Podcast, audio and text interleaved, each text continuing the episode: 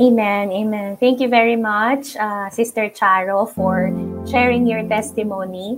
And at the same time, ano, uh, na-imagine ko, napakahirap yung ikaw mismo dahil mo nararamdaman. And then you still have to do your part as the host. So, thank you for that. And thank you for reminding all of us na talagang napaka-faithful ng ating Lord. No, tama po ba? So kung naging faithful din po si Lord sa inyo, uh, pwede niyo pong i-comment dyan kung ano man yung ginawa ng Lord sa inyo or you can just simply type Amen because you believe that the Lord has been faithful also. And speaking of Amen, the, alam naman po nating lahat that that is our January series because we really believe na ang mga promises ng Panginoon ay gagawin niya. It is all yes and amen in Christ. And today, Sunday, this is the last Sunday of January. And ako po si Pastora Suani and I'm uh, very much excited to uh, listen to the Word of God. Of course, through our preacher for the day, tinatawagan ko na po si Pastora Gina Bailon. Hi, good morning. Hi, good morning, morning po, PG. Hello Good morning po. sa RLCC family natin at saka sa mga kaibigan and guests natin for the first yeah. time. Magandang umaga All sa right. inyo. God has something good for you this morning.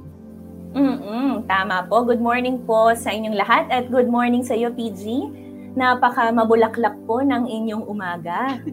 Ayan. na, napakaganda ng ating pastora. Oo nga. Sige po, PG, kamusta naman po kayo this morning? Okay naman. Uh, kanina nung nagwo-worship, mm-hmm. ako, tapos sinundan pa ni Charo. Sabi ko, Oo, Panginoon, uh, tulungan mo po kami tatlong, ano, tatlong dilang, tatlong Maria. para Oo nga, tatlong Maria. Makapaglingkod yeah. sa'yo. Hindi Correct, kami umiyak dito sa harapan ng mm-hmm. Aming mga kapamilya at kaibigan. So, sige, uh, we will continue, mm-hmm. uh, I mean, we will end our series, uh, Amen. Okay, for, yes. for today. Amen. Okay, so for mm-hmm. today,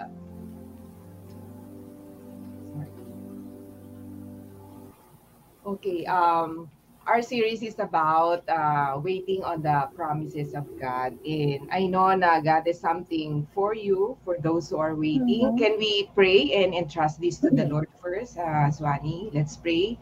Panginoon, alam ko po na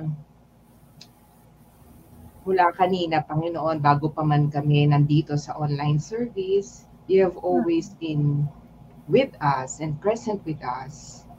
Your commitment to love us and to show us um, yung pagkilos mo sa buhay namin will always be there. So sa oras na ito, Lord God, as we sit uh, in your presence, looking at the screen, sa computer, sa cellphone, I know, Lord God, uh, in the Spirit we are one and you are with us. So Panginoon, marami pong salamat na you will teach us today. Hmm tulungan mo mm. kami ni PS, ni Swani, Pastora Swani, to just be mm. your microphone.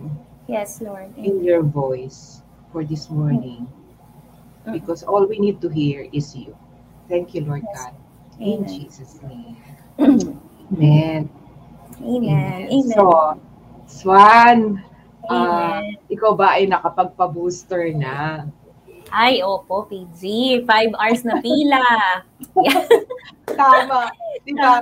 Naalala ko, eto, dahil nasa pandemya tayo, syempre, ini-encourage nating lahat, including mm-hmm. ourselves, na magpabakuna yes. tayo. Pero isa sa mga talagang, talagang ano talaga, hindi ko kaya, parang na, naiinis ako sa sarili ko whenever mm-hmm. I am waiting. No? Hindi ko talaga, ko na carry yung matagal naghihintay. Okay? So, we, kaya minsan nakatamad ako magpa-check up, magtanga, tamad ako whatever yung naghihintay lalo na dati na nagta-travel travel pa tayo pag nata-traffic ganyan okay yeah. nag-aabang ng jeep or whatever so waiting is something na talagang ano something na nahihirapan ako la okay so mm-hmm. ikaw ba ganun this one yes ganun din po PG, pero mas patient ng konti. Compared, kunyari, sa asawa ko. Si Andrew talaga, hirap po talaga siya sa... Pag po umupo yan ng ano, maya-maya kumukuyakoy na yung tuhod nun. Yung parang inip na inip na siya na parang, tagal naman ito. O kaya, pag may bibilhin, pas, pas yes, mahaba yes. pila, hindi na lang bibili. Ganun po. Kasi ayaw talagang pumila. So, Alala ko may movie, may movie ngayon, Swan, eh, ang, ang title, Encanto, kala ko Tagalog. Napanood mo rin ba yon? Napanood ko yung PJ, favorite yun. Pero hindi po siya Encantong nakakatakot. Okay? ang ibig sabihin daw ng Encanto is ano, enchanted. Yan, magical. Mm. So, yun. Maganda po yung movie na yun. Sa ating pong mga churchmates yan, hello po sa inyong lahat. If you haven't watched it yet, yan, panoorin po natin. Nakakaaliw din siya. Pero mm-hmm. doon sa movie, ikaw ba, PJ, napanood mo na? Masaya, di ba? Ah? Ang daming kantahan. Movie? Uh, Oo nga, maya. Yeah, uh, Oo. Mm-hmm. It's all about waiting isang, eh, di ba? Yes, oo. Yung uh-huh. bidang character po doon, spoiler mm-hmm. alert sa ating mga RLCC family. So, yung bidang character doon si Mirabel, yon meron siyang hinihintay. Waiting siya mm-hmm. for her miracle na magkaroon din siya oh. ng magic or parang something yeah. like sa, that. So, yeah. yeah. Mm-hmm. Uh, we encourage you, panoorin niyo yun. Makaka-relate kayo doon. Dito sa series natin, we have talked about uh, different promises of God in terms mm-hmm. of um, pag na-insecure tayo, pag na-anxious tayo, o kaya we feel mm-hmm. weak and broken. Uh, pero again, at the start of the series, uh, this verse parang talagang ito yung nagre-resonate sa series natin. For mm-hmm. no matter how many promises God has made, they are yes in Christ. Uh, and so through Him, the Amen spoken by, by us to the glory of God. So that's why we entitled the series Amen, di ba? So, Amen. kaya lang, eto yon. Minsan talaga yung waiting for something that you love to see in your life, di ba? O mm. nilulong mo. Minsan it is taking too long to see that promises That's promise right. of God fulfilled in your life, di ba? Swan? And mm, napakahirap okay. mag-wait sa Panginoon. In fact, uh, usually, um, now, maybe uh, for those of you watching, siguro niisip mo, uh, you have been praying for your husband or your wife na ma-save siya, o kaya mm-hmm. magbago siya, o mahil yung marriage mo. Tapos sabi mo, ang tagal ko na pinagpipray yun up to now. Hindi pa nangyayari. O kaya for young single adults, Ah, yan, ito, maraming diba? makaka-relate dyan. Ayan. ano ba, Lord? Na, na, na, na, naging Christian ako, teenager pa ako, mm. no? Tapos ngayon, in, on my 30s na ako, and up. Correct. Lord, darating pa ba siya? o kaya, sumunod, sumunod naman ako sa iyo, Lord. Sabi mo, true love waits. Ayan. o kaya na, hindi naman sinabi ni Lord talaga yung like, sinabi ni Lord. Pero hmm. parang naging conviction mo, true love waits. Tapos Lord, ba't hanggang ngayon? Wala pa rin. Yes. So minsan uh, naiisip mo, wala na, late na. Siguro, yan ko na lang yun. Parang dead man na lang, di ba? O kaya, sige, ano, I'll do my own thing, di ba? So kaya minsan, you've been praying for something personal about your own personal formation or transformation. Pagbabago mo, Di ba? Minsan, Lord, ang tagal ko na pinagpe-pray, hanggang ngayon, insecure pa rin ako, hanggang ngayon, matatakutin pa rin ako. Or hanggang ngayon, I've been praying for this ano, sinful habit or addiction na ma-deliver ako dito.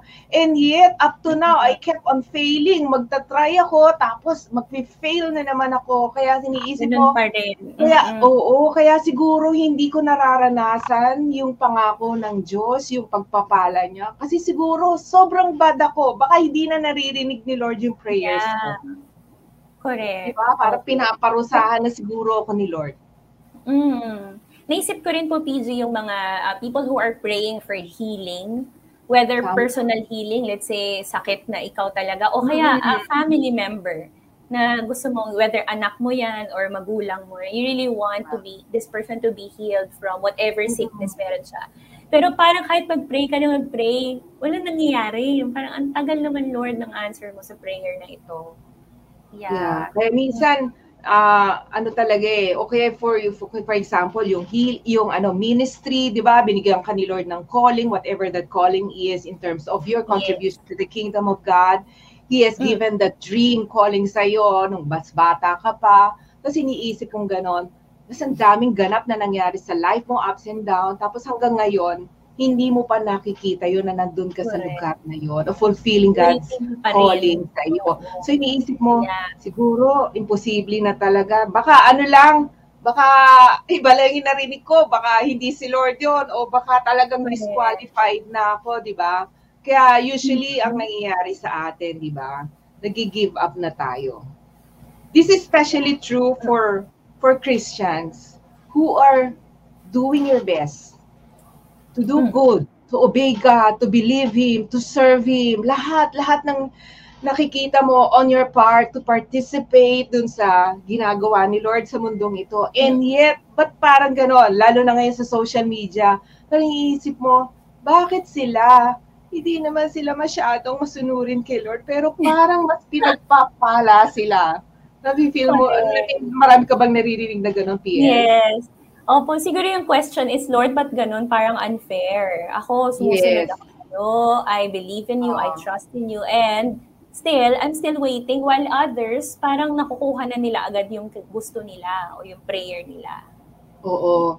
Kaya nga, waiting is something na, yeah, we all need to learn something about yung season or seasons na yun sa life natin of waiting.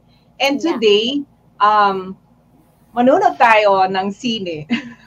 Pero real life story to. This is the story of Joseph. Yan din yung reason pa, bakit ako naka uh, blouse of many colors. I want. Parang robe ba ni Joseph yan, PG? Hindi naman eksakto. Hindi ako si Joseph. Bukod sa yung anak ko ay ah, pangalan niya Joseph. Pero isa ito sa mga paborito kong characters in the Bible na nagturo sa akin about waiting. This is Genesis 37 uh, 250. Don't worry for those of you watching, hindi natin to hihimayin. hindi tayo hanggang bukas kasi 13 Ang chapters. to. haba ng text. eh, We'll do our best. We'll do our best. The PS na, yeah, just give a glimpse, parang ano, parang teaser of ano mga significant uh, lessons that uh, matututunan natin sa life ni Joseph. Ready ka na ba, Swan? Yeah, yes, of course. Very excited, PG. Siguro po before kayo magpatuloy, no, we encourage all of you who are with us, uh, if you are also in a season of waiting, talagang itong moment na to, mag-focus tayo. Kasi meron, meron talagang mensahe si Lord for all of us. And you have, if you have questions or comments or you want to share anything, feel free po to comment dyan sa YouTube or sa Facebook, wherever you are watching. So, let's go, PG. Exciting to. Yes. I think you struggle ng waiting talaga is from the point of view of the person waiting like us, di ba, for God's Mhm. promises to be fulfilled. Yung you want something, longing for something that you think Yes. you need and you want, di ba? And it's Mhm. not happening. Or kaya you want something na maalis sa buhay mo True. na hindi na aalis. Di ba? Ang hirap nung Correct. sitwasyon. Opo. Tapos, Yes. you're doing your best to ano to do things that will make you get what you want and yet hindi nangyayari yon. Wala That's pa the rin. the in between, di ba? Pero I think Mhm. it will help us uh, go through the waiting faithfully if we know, have a glimpse of seeing what God is doing behind the scenes while we are waiting. Mm. Hindi natin ma-answer lahat ng questions for every situation. For those people watching, I mean, hindi, hindi, hindi kayang i-answer ng isang sermon why or what is God doing behind the scenes while we are waiting. But I hope that through the story of Joseph, pwede tayong sumilip kaunti, di ba, sa ginagawa ni Lord behind the scene. Because God is God and we are just human beings.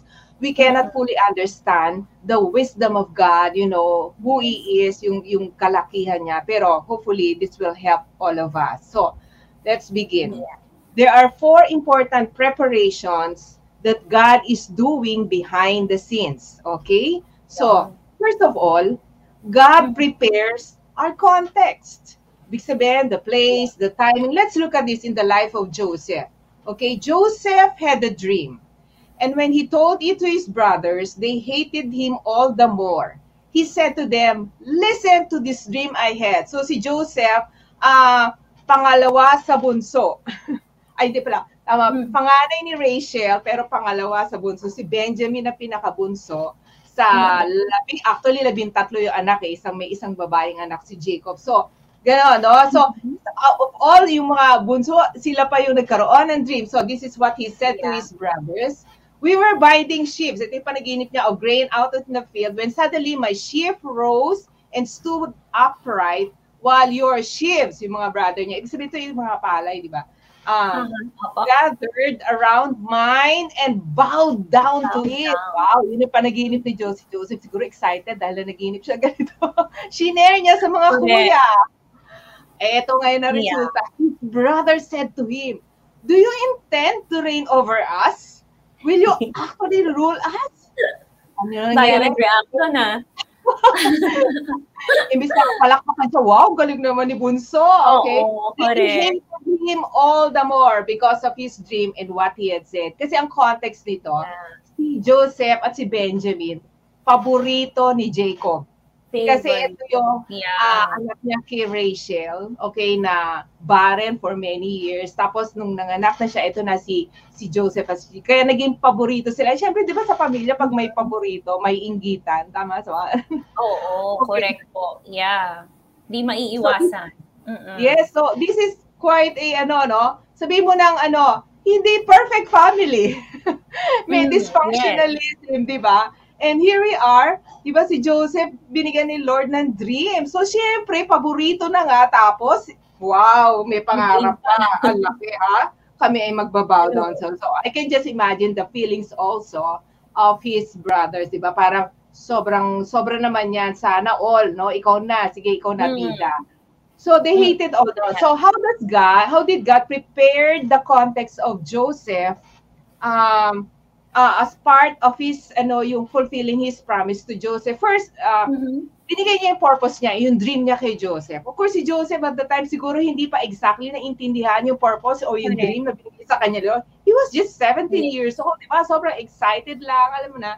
Pero ang nangyaring yeah. ganon, okay, uh, dahil sa inggit ng mga brothers niya, sabi, tsugiin natin to, patayin natin to si, ano, si Joseph, no? Sobrang na ito, no? Sa mm. gabal sa mga mamanahay natin at pagiging bida natin tayo yung mga kuya, dapat tayo ang mauna. Hindi okay. tayo so, favorite dahil sa kanya. Hindi tayo favorite. o, alisin ang favorite. Okay. Pero ganito yon.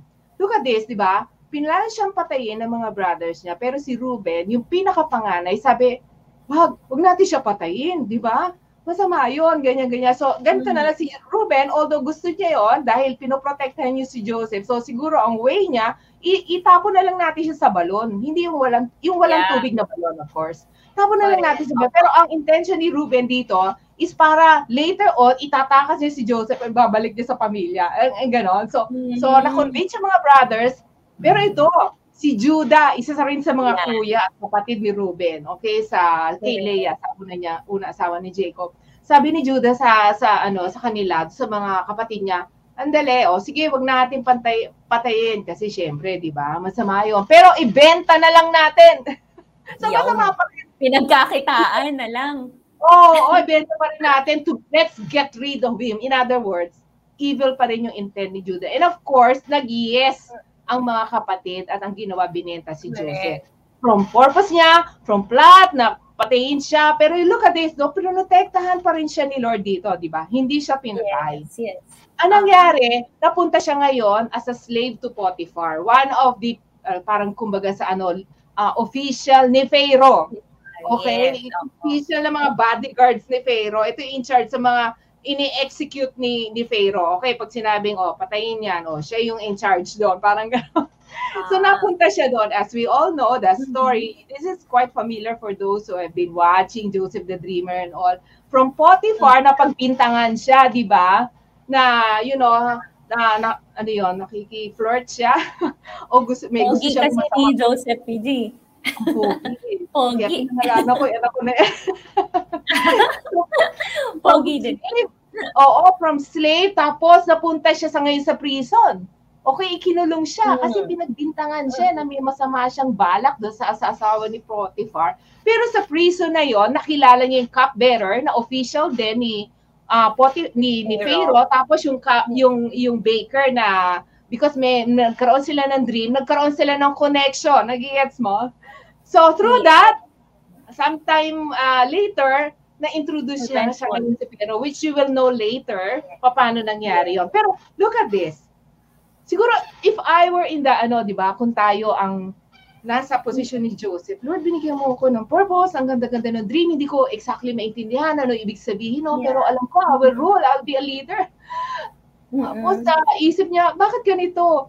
Gusto kong patayin, binenta ako, naging alipin pa ako, tapos uh, naging pa. pa ako, na-imprison pa ako, ginawa ko naman yung best ko, yung ganon. So sa pananaw ni Joseph, in his limited knowledge, yun yung nangyayari, yun yung nararanasan niya. Pero behind the scene, God was preparing the perfect place, the perfect situation, the right connections toward the fulfillment of His promise to him.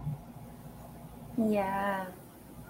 Wow. So, PG, pag kunyari sa, like, syempre yun yung kwento ni Joseph, no? So, for those of us, especially yung atin pong mga uh, churchmates and friends who are with us to, uh, this morning, pag may mga ibig sabihin yung mga zigzag na pinagdadaanan natin sa ating journey, ano yun, it's, can we say na yeah, it's still part of God preparing the context?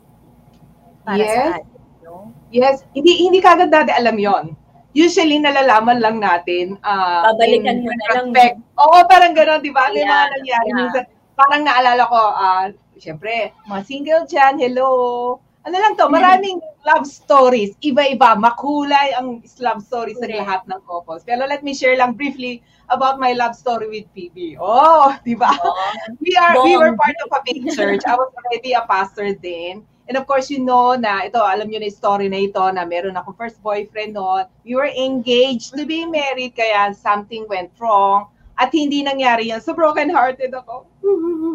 okay. So, anong nangyari noon? That was 1988. Nag, uh, broken-hearted ako at naging pastor ako noong time na yon. Pero at the same time, si PB, he was already in the church since 1983. Kumbaga nandun na kami sa church pero hindi kami nagkikita. hindi, hindi ko siya kilala. Hindi magkakilala, opo. Hindi. Yeah. And of course, it's a big church, so, you know, nakilala ko lang siya through a name in my list na I needed to visit. Nakalagay Jesusito Infante. Sabi ko, siguro matanda ito. Sabi ko gano'n. Ako kay PB. Hindi, tanda yun. Para kasi pangalan, banal na banal, di ba? At saka yung mga pangalan, no, sabi ko siguro ano na ito, older person ito. And I was looking for a younger leader at that time. because I was already, so hindi ko muna siya prioritize to visit in my list. Yeah. There are hundreds of them. Pero, alam mo, the same time na the broken-hearted ako was the same time PB got sick. Alam niyo yung story niya sa 700 Club. And ah, then because of that, oh. nagkaroon siya ng spiritual awakening and revival and repentance. Yeah. So, piniprepare pala siya ni Lord. Kaya nung nagtagpo na kami finally, nung siya naging active na sa church at even to the point of nagvo-volunteer nung nakausap ko siya, I mean, nakita ko siyang ganun, uy, pogi ah. Pero siya, hindi ko pakilala. sabi ko gano'n, yes, brother, uh, ano may tulong? Uh, brother Bong. Oo, gusto kong maglingkod, ganyan, kahit janitor, ano bang pwedeng malinis? Kasi sa sobrang revival eh, di ba? Repentance yeah, niya. Yeah. gusto niya talagang maglingkod sa Lord kahit na anong paraan. So, mm-hmm. in other words, minsan hindi mo nakikita what God is preparing in the context, the right connection, the, you know, the right timing, yan ang ano natin, di ba? Minsan iniisip natin, Lord, timing ko, ito yung kalendaryo, eh, dapat ganito na, di ba? Ganyan. So, God is preparing the right context. Kaya trust lang tayo, kahit di natin naiintindihan, o kahit yung sitwasyon parang opposite doong pangako na kiniklaim mo sa Panginoon. Yeah, lalo na pag mga negative po yung nangyayari, di ba? Parang part pala yun ng preparation ni Lord ng context. Yes. Katulad na nangyari kay Joseph. Okay? Mm-hmm. So pangalawa, God prepares our competence. Ibig sabihin yung abilidad natin. Yung talento natin, yung kakayahan natin. Piniprepare ni Lord yan, di ba? Marami tayong pangarap, di ba, sa buhay. Gusto ko maging pastor, gusto ko maging ganito, ganyan-ganyan. Pero minsan sinasabi ni Lord, sandali, ihanda muna kita Okay, let's see what happened to Joseph, okay? Um, of course, uh, nag, na, napunta siya kay Potiphar dito sa Genesis 39, 1 to 4. Now, Joseph had been taken down to Egypt. Potiphar, di ba? An Egyptian who was one of Pharaoh's officials, the captain of the guard, bought him from the Ishmaelites who had taken him there.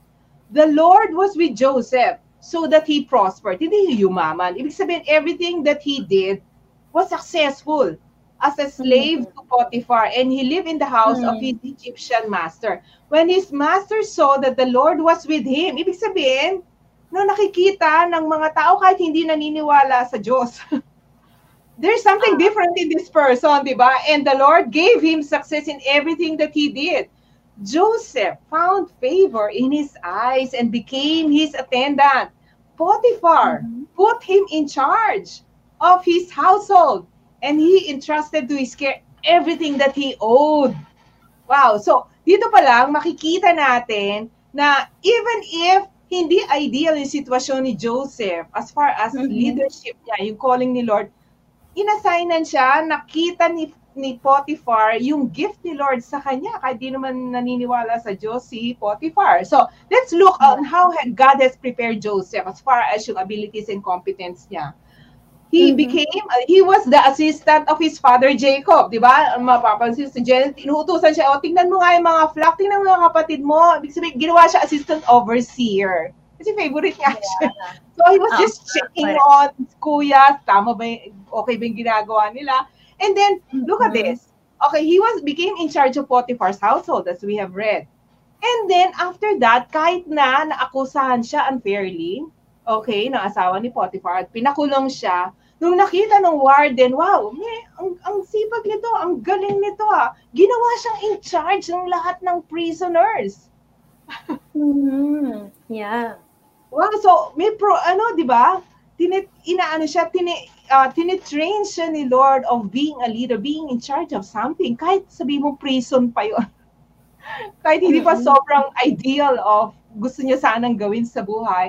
And of course, he was faithful in using his gift to help others. Kasi doon sa nga sa prison, nakilala niya yung cupbearer and baker na naginip. Tapos sabi niya gano'n, sandali ba't ang lulungkot niyo? Bakit parang depressed kayo? Eh kasi may panaginip kami. In other words, sabi niya, sige, uh, I know si Lord gusto kayong bigyan ng wisdom para ma- malaman nyo ibig sabihin ng panaginip nyo. Therefore, He interpreted the dreams of the cupbearer and the baker. And therefore, yung, yung cupbearer, di ba, uh, na-restore sa position niya and yung baker, di ba, na chugi ayon sa interpretation ni, ni, ni, ni, ano, ni Joseph. So, in other words, ganito, si, minsan may mga ano tayo, may mga pangarap tayo sa buhay. Akala natin ready na tayo. Na, na, Diba? Talino naman tayo, galing naman tayo magsalita. Ano pa ba yan? so, sorry naka, ano ka ba dito? Nakakarinig ka ba mga ganitong... Kunyari, graduate ka na, PG, may trabaho ka naman. Bakit hanggang ngayon, hmm? wait ka pa rin for love life? Yan. Yes, oo. YPs. Mm-mm. Oo, tama. So, minsan, ano, uh, yeah, behind the scene, he's giving you uh, little things to take care for example, uh, if you want to be ano, a pastor or yeah, in the a leader in the church for example or in a ministry, minsan ano eh, gusto mo kagad doon kagad sa platform eh. Ay, gusto ko maging katulad ni Pastor Bong, galing mag-preach. You know, yeah. okay, di ba? Galing magsalita, alam ang Biblia, ganyan-ganyan. So, gusto mo yon Hindi ko sinasabing hindi ka magiging gano'n. Hindi tayo pwedeng maging gano'n. Kung yun ang calling natin. Pero minsan si Lord talaga, hindi ka pa nilalagay sa ganong position o ganong ano, privilege of serving Him in that way because He is preparing your competence. Baka yes. sinasabi ni Lord sa iyo ngayon, oh, start studying the Bible. Kaya na-encourage na ako sa PS na you're making it a goal to at least read the, the Bible this year. That's good. You're mm-hmm. preparing, you're cooperating with God sa preparation sa'yo. And that's ongoing, no? Hindi to natatapos na porket natapos ka na ng ganito, may degree ka na ng ganito, mm-hmm. okay ka na, di ba? Uh, we should be lifelong learners, both in knowledge and skill, in whatever place na nilagay tayo ni Lord, kahit sa opisina. Minsan, mm-hmm. pinapangarap mo, ganito, pero maybe God is wanting you to be faithful in small things first. Yeah, oo nga. Naisip ko nga po yung PG, for example, even for people who, ah, di ba ngayon nauso yung nagsistart ka ng small business, no? Yung mga yeah. ano natin, mm-hmm. entrepreneurs natin dyan. So kung ano man yan, syempre laging magsistart ka sa maliit lang muna eh. Pero meron kang, maisip mo minsan, buti pa yung mga iba, ganito na yung business nila, okay na agad, o kaya dami nilang benta, o kaya daming followers or support, Yes. ganyan. Tapos ikaw, you look at your, ano, parang ito lang yung akin. Pero yun nga, ito pong shinare ninyo from Joseph's life, ano siya, it helps us to see na, ah, okay, so this is part of the preparation. And if this Yes. is what I have right now, no, pwede po akong, like what you said, PG, maging faithful dun sa kung ano yung inallow ni Lord na meron in your life sa season na ito. Mm-mm. Stay faithful like Joseph, di ba? I mean, all throughout, I think from verse, from the time na he was taken as a slave, uh, uh, I think three chapters yun, walang conversation, walang dialogue si Joseph, except nung kausap niya yung cupbearer. So he was just Quiet lang po siya. quiet, silently serving God. And maybe in his Correct. mind at the time, ay nangyayari, sige hindi ko na-gets, hindi ko alam bakit ako nandito, Mm. pero sige, binigay mo sa akin to Lord. Kahit yung mga nilid ko, mga prisoners, mga pasaway. Diba? I, I will stay faithful. And God's, uh, God has been with him all throughout. So, Thirdly, God prepares our companions. When I say companions, these are the significant relationships na kasama sa fulfillment ng dream ni Lord sa atin. Okay? It can be, for, of course, our family, di ba? Of course, our significant friends, di ba? Or kaya ka-team sa church, o kaya sa opisina, di ba? Mhm. Lahat ng mga taong nakapaligid sa atin, minsan hindi nangyayari pa yung dream ni Lord sa'yo kasi meron siyang ginagawa among your companions. Let's look at this in the life of Joseph. Okay, by this time, may famine na. Okay, as Joseph, uh, uh, yung dream ni Pharaoh na, na ano ininterpret ni Joseph, magkakaroon ng seven years of abundance and seven years of famine. So by this time, Genesis 42, may two years na yung famine nangyayari. So therefore, ah yung famine na yun, hindi lang sa Egypt, pati sa Canaan, di ba? Sa land ng mga Israelita and all over the place yun. So, Mm-mm. Ito nangyari. Then 10 of Joseph's brothers went down to buy grain from Egypt. Napansin mo, 10 lang sila? Kasi yung Yeah. pinakahuling favorite niya na si Benjamin, Number ay, sarado ko ba? Yeah. Jacob. So, sobrang ah, grieving ni Jacob na nawala yung si Joseph sa buhay niya. Yung nag-iisa na lang na bunso niya, na favorite niya si Benjamin, ay hindi niya na Ayaw. pinasama.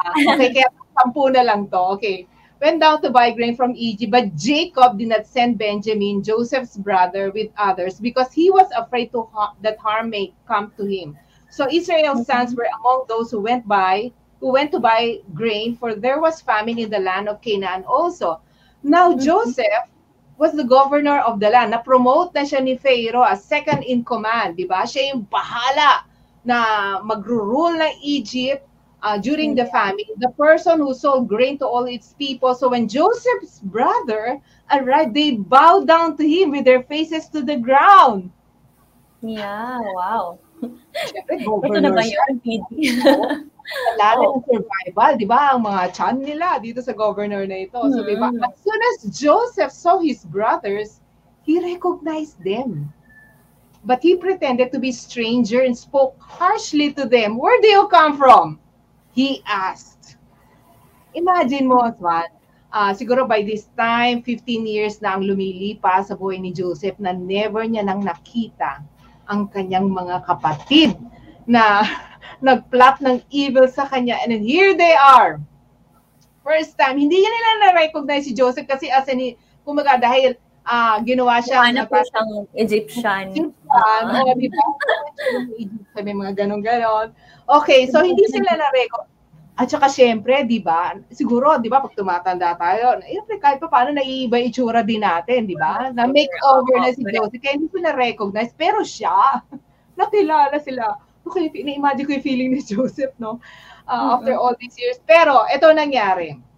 Paano prepare ni Lord yung mga pamilya niya specifically, yung lalo na yung mga brothers niya, as part of God's fulfillment ng promise or dream niya kay Joseph, unang-una sa lahat, si Joseph mismo, ah, he tested his brother's honesty and repentance. Ah, di ba pag na-betray ka, di ba, tayo naman, we have, oh, we have our own share of feeling betrayed in many different ways. At sa mga nanonood ngayon, I'm sure kayo din, may mga taong, ah, yan, nanloko sa inyo, o kaya nangako sa inyo, o kaya nagsinungaling sa inyo, di ba? O kaya yung ginawan mo ng mabuti, imbis na pasalamatan ka, sinuklian pa ng masama. I mean, we all yeah. ano, have our own share. Napakasakit. Opo. Ang sakit, no? Lalo na, dun sa mga, lalo na ito kay Joseph, mga kapatid niya, mga kuwi niya, supposed to be. Family, oo. Oo, family.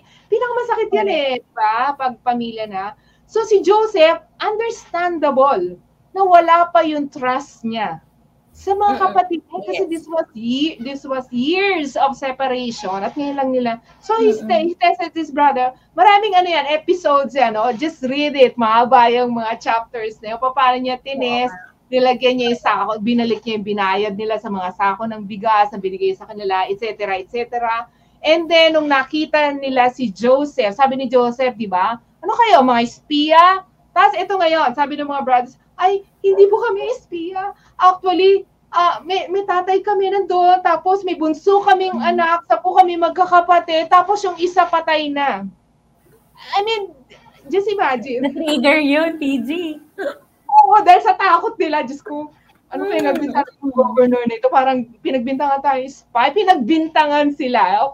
Na, nagigets mo yung what they did to Joseph Now they're feeling it. The struggle of pinagbintangan ka. 'Di ba? At uh, sinabi niya yung kay nila at they were parang forced to confess what really happened. 'Di ba? Parang ganon. And then ito pa mga nangyari. 'Di ba? In the course of testing ni Joseph, isa sa mga ginawa niya, inimbitahan niya sa isang ano buffet. yung mga hmm. kapatid niya at kasama na by this time si Benjamin, 'di ba? Pinayagan na finally ni Jacob si Benjamin na pasamahin kasi nga wala na silang kakainin pag hindi isinama si Benjamin as required by Joseph bago sila bumalik uli to sa Egypt, hmm. 'di ba? So, ganito nung kumakain sila, nakaupo sila. Just imagine according to birth order. Of course, wow. nakahiwalay yung table. nakahiwalay yung table ni Joseph, no? Kasi Egyptian, may, may, may mga tradisyon at kultura sila. They don't eat in the same table with the Israelites, okay? So, pero they were ordered to sit down according to birth order.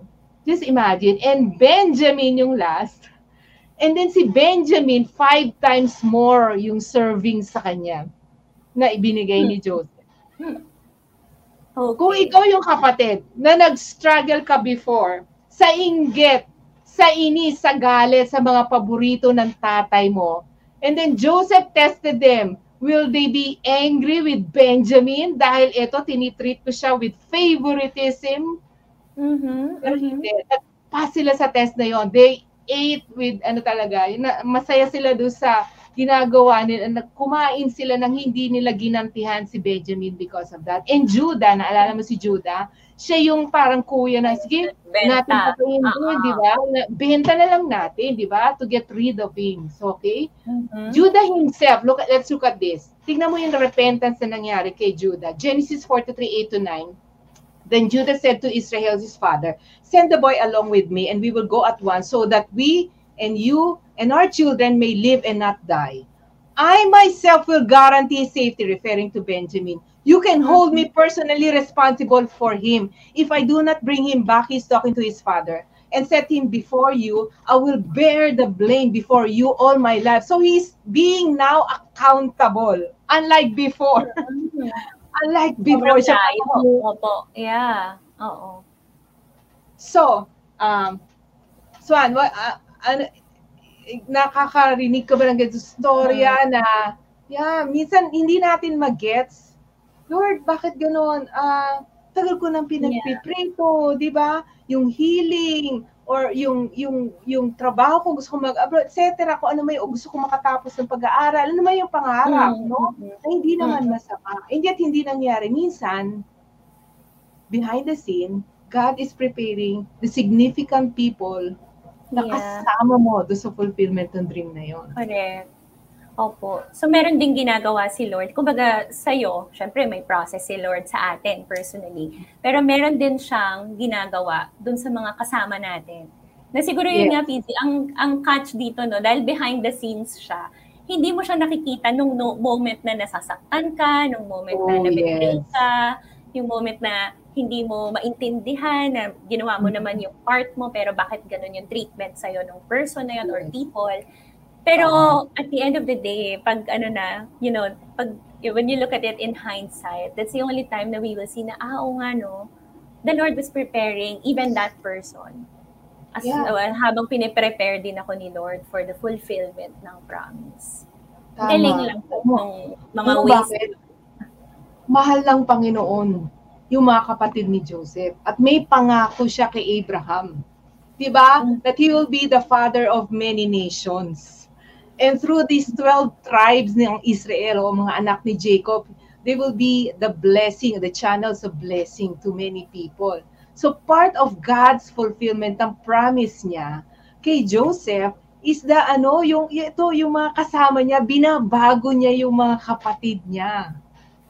Okay? So yeah. kailangan maging ano tayo, of course, um, we have to look at people who are failing us, di ba, with grace and mercy. Hmm. Na alam natin na may ginagawang mabuti si Lord sa anak ko, sa asawa ko, sa kaibigan ko, sa ka-churchmate ko, o sa ka-opisina ko, o sa boss ko na toxic. Mm-hmm. Di ba? May ginagawa si Lord eh, kaya minsan hindi pa nangyayari yon. And ito yung pinaka-importante sa lahat, Swan. Na minsan hindi natin tayo aware. Kasi nakafocus tayo sa labas. Di ba? Sa sitwasyon, sa mga taong pasaway, mga sagabal sa ating mga pangarap. Pero ito yung pinaka-importante sa lahat. God prepares our character. Okay, hmm. let's look at the life of Joseph. Ito yung talagang period, ito yung talaga yung mga malalearn natin about waiting season natin. Hmm. Genesis 41:40 ito. Uh, Joseph was 30 years old when he entered the service of Pharaoh, king of Egypt. And Joseph went out from Pharaoh's presence and traveled throughout Egypt. Before the years of famine came, two sons were born to Joseph by Asenath, daughter of Potipharah, priest of On. Okay, so first, let me pause. 30 years old na siya. The Lord gave him that dream 17 years old. So that's how many years wow. old na siya? 13. 13 years. 13 years, years of waiting. Wow. And by this time, uh, syempre binigyan siya, ng, nagkaroon siya ng asawa at pamilya. And look, Look mm-hmm. what happened. This is very significant whenever may may pinapangalan ang ang Panginoon mm-hmm. these people. Very significant as far as ano yung tinuturo ni Lord sa tao na yon o sa atin. Joseph named his firstborn Ma- Manasseh and said, It is because God has made me forget all my trouble and all my father's household. Now, the word forget does not mean, oh, no, nawala na sa memory niya, you know, na-dementia uh-huh. na siya, yes, niya na. Hindi. Forget, na natutunan ni Joseph dito sa many years of waiting niya, of trying to mm-hmm. understand, mm-hmm. make sense of what is happening in his life, until finally nakita niya yung fulfillment ng promise, ng dream ni Lord sa kanya.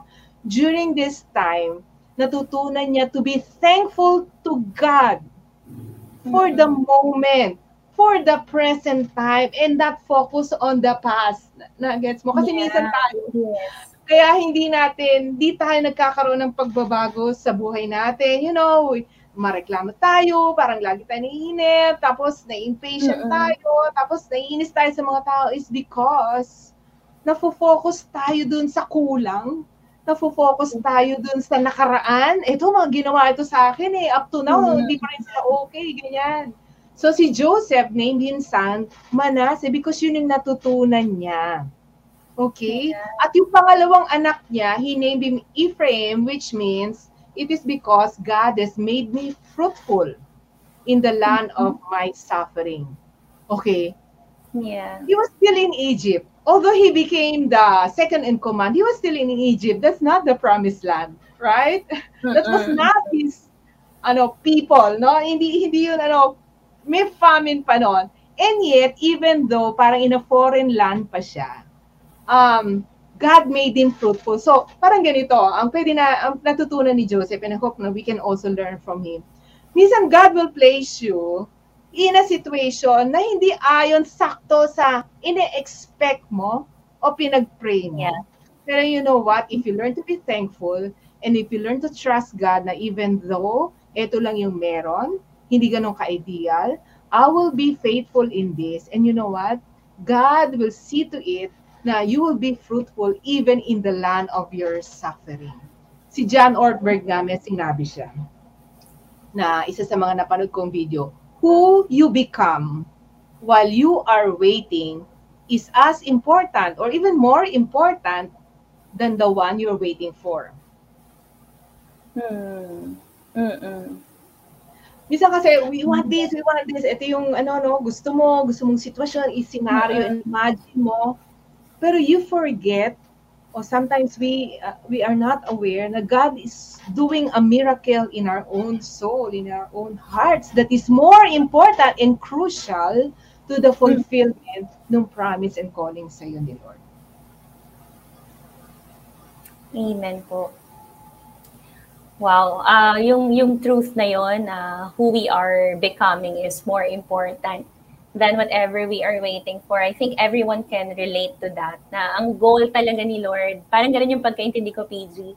Parang si Lord, may goal siya for all of us at present. Dun sa dun sa ano duration ng waiting season. Pero ang purpose din is para pag nandun ka na, sa kung ano man yung pinrepare ni Lord sa'yo, you are ready for that.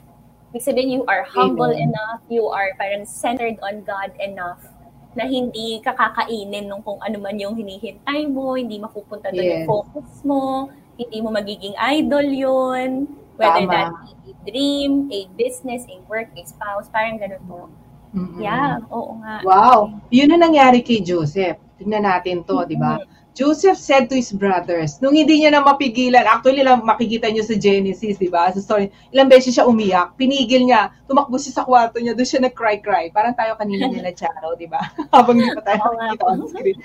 Joseph said to his brothers, I am Joseph. Ito na, reveal niya. Is my father still living? Mhm. So, kumusta na si Papshi? Di ba si dad? But his brothers were not able to answer him because they were terrified at his presence. So, na-shock din siguro. Oh, no! Ito pala yung Yeah. ano na, si kapatid. Then Joseph said to his brothers, Come close to me. I gets mo how Mhm. God is. Di ba, minsan, Yeah. yung mga taong naka-hurt sa'yo, or parang yung sitwasyon na naka-disappoint sa'yo, whatever this. Di ba minsan umaalis ka dun eh. Yung ayaw mo na makita, Mm. ayaw mo na mapunta ulit doon. Di ba umiwa? Kasi Mm. nagkukos sa'yo ng sadness and grieving or anger or whatever. Pero si Joseph, because he has learned his lesson, sabi niya, lapit kayo sa akin. When they had done so, he said, I am your brother Joseph, the one you sold in Egypt. And now, do not be distressed and do not be angry with yourself for selling me here because it was to save lives that God sent me ahead of you. For two years now, there has been famine in the land, and for the next five years, there will be no plowing and reaping. But God, I like that phrase. Pag sinisingit sa salita ng Diyos, but God, pero eto, sent me ahead of you to preserve for you a remnant on earth and to save your lives by a great deliverance. So then, it was not you who sent me here, but God. He made me father to Pharaoh, lord of his entire household and ruler of all Egypt. Eh, anong namatay na si Jacob, natakot yung mga kapatid niya kasi paano na yan, wala na si tatay, di ba? Wala na tayo mediator. so takot sila, sabi nila kay Joseph, sige Joseph, sa dahil sa masama namin ginawa sa'yo, pwede mo kaming gawing slaves. Yun ang sabi Mhm. nila. Pero ito sabi ni Joseph sa kanila. But Joseph said to them, Do not be afraid. Am I in the place of God? You intended to harm me, but God intended it for good to accomplish what is now being done, the saving of many lives. So then, And don't be afraid. I will provide for you and your children. And he reassured them and spoke kindly to them. So yung yung yung yung anger ni Joseph siguro, yung sadness niya na nahiwalay siya sa pamilya niya because of their evil intent. Lahat ng ito, nakita niya ngayon. Although totoo naman yung nangyari na binitray siya and all, sila yung may kasalanan from the human side. Pero now, na-renew yung perspective niya of God's bigger plans sa kanya and God's ways are wiser than His ways. No, no matter how much Satan or evil people will hinder God's promise and calling sa iyo, hindi kaya nila yon. At si Joseph, he waited. He stayed faithful. He continued to serve God even if, and sabi mo nga kanina, naging humble siya. Alam mo, minsan maintindihan na lang natin yung mga bagay-bagay na hindi okay na nangyari sa atin later. Later. Yeah. I know we all know it is for the good. And you know what? One of the promises of God na na talagang uh, na na appreciate uh, talagang kiniklaim ko sa buhay ko. It's written in Romans 8:28. For mm-hmm. God works everything out everything for the good for those who love him and are called according to his purpose. So today sa mga nanonood. I hope ito yung ma, ma ano, malagay sa puso nating lahat.